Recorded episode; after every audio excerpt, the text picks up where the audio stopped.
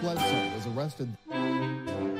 Patrick Montgomery was in court. Jonathan Manapa will stay in federal custody.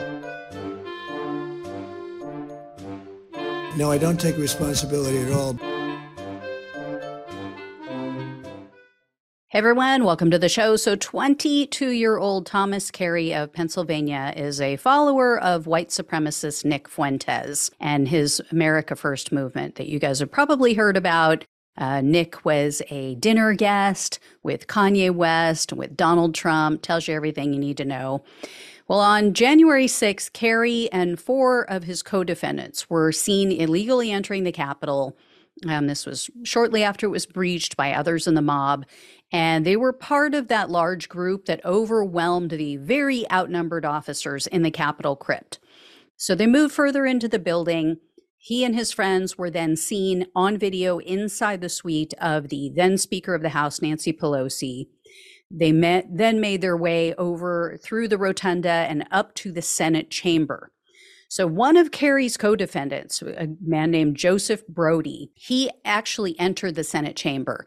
He took photos of the documents that were left behind by senators.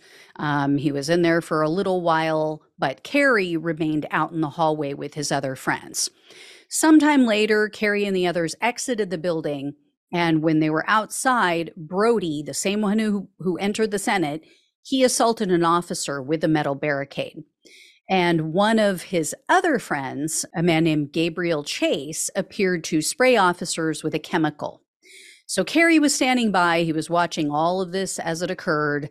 And then he and his group moved on to the staging area for members of the media. So you guys might recall the media was forced to flee that area and they had to leave their equipment behind because Trump's terrorists started threatening them and they became aggressive with them.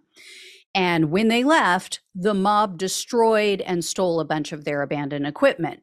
So Carey walked up, he grabbed a pair of broken headphones, but then he put them back in the pile. So he didn't actually take them. So Carey was arrested on September 15th of 2022 and he was charged with entering a restricted building or grounds, two counts of disorderly conduct and parading or demonstrating in a capitol. In December of 2022, Carey pleaded guilty to the parading charge, so he was looking at up to 6 months in jail, 5 years of probation and 5,000 in fines. However, the government requested only 60 days in jail, 3 years of probation and 500 in restitution. It appears that they went easy on him because of his lack of a criminal history. Also, he quickly accepted responsibility following his arrest. And U.S. District Judge Kathleen Kollar-Kotelly presided over Carey's case. There aren't any publicly available details about the sentencing hearing, but Carey was sentenced to only three years of probation and a $10 special assessment.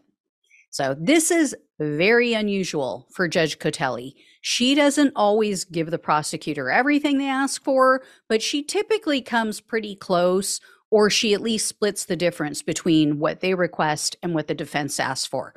In this case, for some reason, the defense completely won. They asked for probation only, and that's what she gave them. Again, very unusual for this judge. I don't understand. Um, I, I, believe he may have cooperated against the others, though. That may have helped. That may explain some of it. I I just don't get it. Anyway, guys, if I hear any more, I will let you know. Thank you so much for watching and listening. Please like, share, and subscribe. Please donate if you can. It really helps to keep the show going. Really appreciate it. Love you all. Take care, and I'll talk with you soon.